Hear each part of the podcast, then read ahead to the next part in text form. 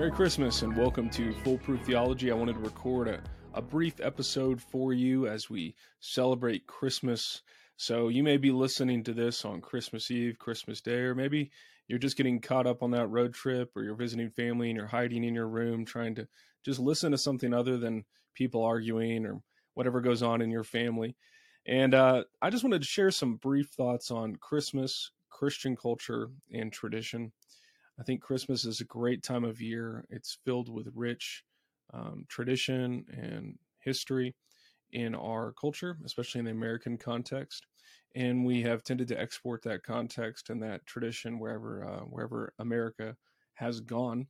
Um, now it has become very commercialized. But if you read things like Charles Dickens' A Christmas Story, or um, even in our our own kind of movie genres, um, it's a Wonderful Life. You, you have these wonderful Christmas movies, these stories that talk about family and friends and tradition, and it's a unique time of year.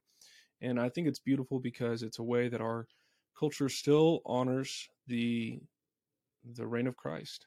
There's no doubt about it that it is Christ's time of year. It is Christmas, which comes from Christ and Mass, um, so it's it's even a Catholic term, and so there's a rich history in our country and in our culture on Christmas. And I, I was being silly the other day, uh, making a meme regarding Christian culture.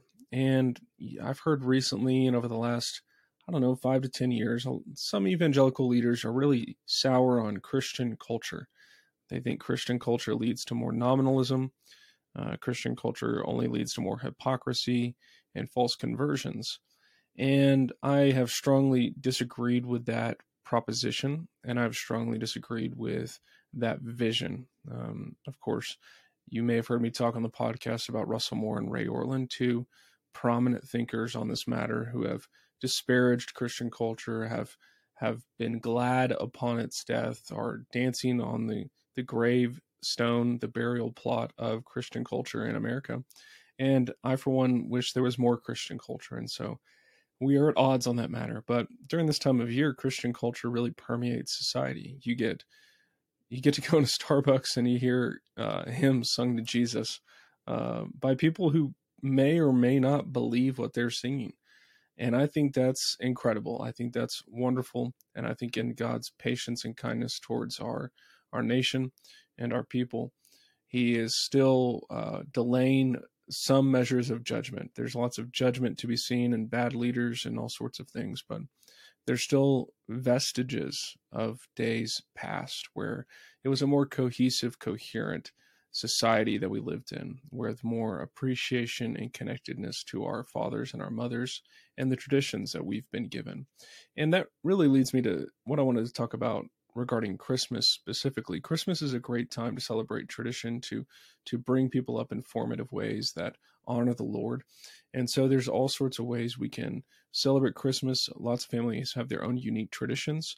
Um, some may even be based on, you know, where they came from as immigrants when they came to America, whatever may be. So there, there can be cultural expressions of Christmas traditions. But I think in America, there's a thick culture of Christian uh, tradition within Christmas. And so you'll get songs, hymns, you'll get candlelight services, you'll get even the exchanging of gifts is reflective of the gift of Christ. Uh, even the tree, this, the uh, the lights, all of it really uh, just has just little little touch points of how it points to Jesus, and I think that's a really beautiful thing.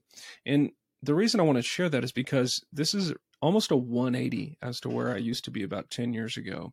In fact, there was a church, I think it was Ecclesia down in Houston, and they uh, they kind of were famous back in the day for being kind of edgy as far as what Christianity was and what Christianity was about. And one of the things they did was uh, they really tried to teach their people that we shouldn't celebrate Christmas because it had become so commercialized and was all about consumerism.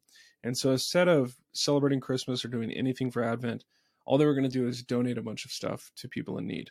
Which you know, if you want to do that, that's that's no problem. But it it was kind of a poke in the eye of people who are more traditional, who enjoyed the traditions of Christmas, um, whether it's particular family traditions or cultural traditions or just religious traditions.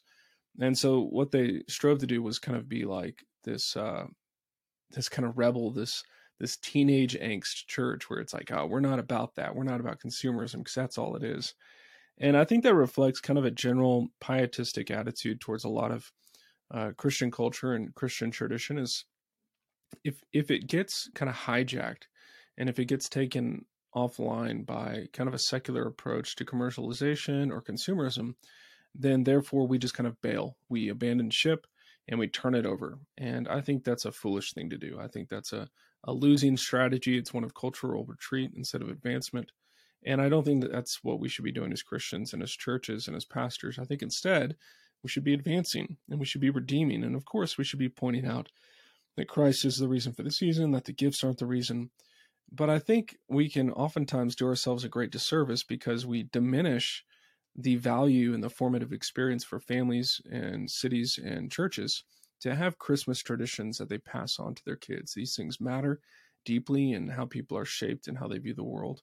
And my attitude 10 years ago was very dismissive of tradition. In fact, anytime anything regarding politics came on, um, I just kind of viewed it as nonsense. It seemed like outdated pageantry, and I didn't appreciate it. And now I, I still, uh, I still view a lot of it as a dog and pony show and kind of performative, but I at least appreciate the tradition associated with it because I think tradition matters a lot. Tradition matters a lot. It shapes people and it forms people. Now, you may take issue with, you know, how much of that tradition is actually Christian, how much of that tradition is explicitly Christ focused. And, you know, we can have that conversation if you want, but I think obsessing over that can lead us into some really just unhelpful ways of thinking about uh, spiritual disciplines, Christian formation, and worship. Um, we tend to get so focused on the minutia of like what's permissible and what's not that we just don't enjoy the season. And I think Christians of all people should be enjoying Christmas. I think we should be enjoying Christmas. I think we should be singing Christmas songs all year round. Uh, I think not just for the sake of Christmas in the spirit of Christmas, as as uh, kind of the world says, but because a lot of those Christmas songs, those Advent songs, uh, they're incredibly potent. They're theologically rich. And so we can use them all year round because they're great songs. They're just great songs. But I think what, what I want to emphasize for you as you kind of celebrate Christmas, or maybe you're just done celebrating Christmas, is really go for it. Just go for it. Like enjoy it. Enjoy it for what it is. Whether whatever your family does, however big they go, uh, appreciate and thank God that you are celebrating Christmas this year. That it's a, a holiday in our United States uh, that even is part of the vestiges of a Christian culture. And so we're not going to see um, more people know Christ and see our cities brought to Christ by practicing cultural retreat every time one of our traditions gets kind of taken out. Um, this is why we could get into the topic, and this is off off way off the beaten path of what I wanted to cover today. But think of the topic of the rainbow flag and how that's just now a pagan symbol of the sexual revolution. And yet that's our symbol. That's our symbol. And so we shouldn't back down from Christmas being our holiday. We are Christians.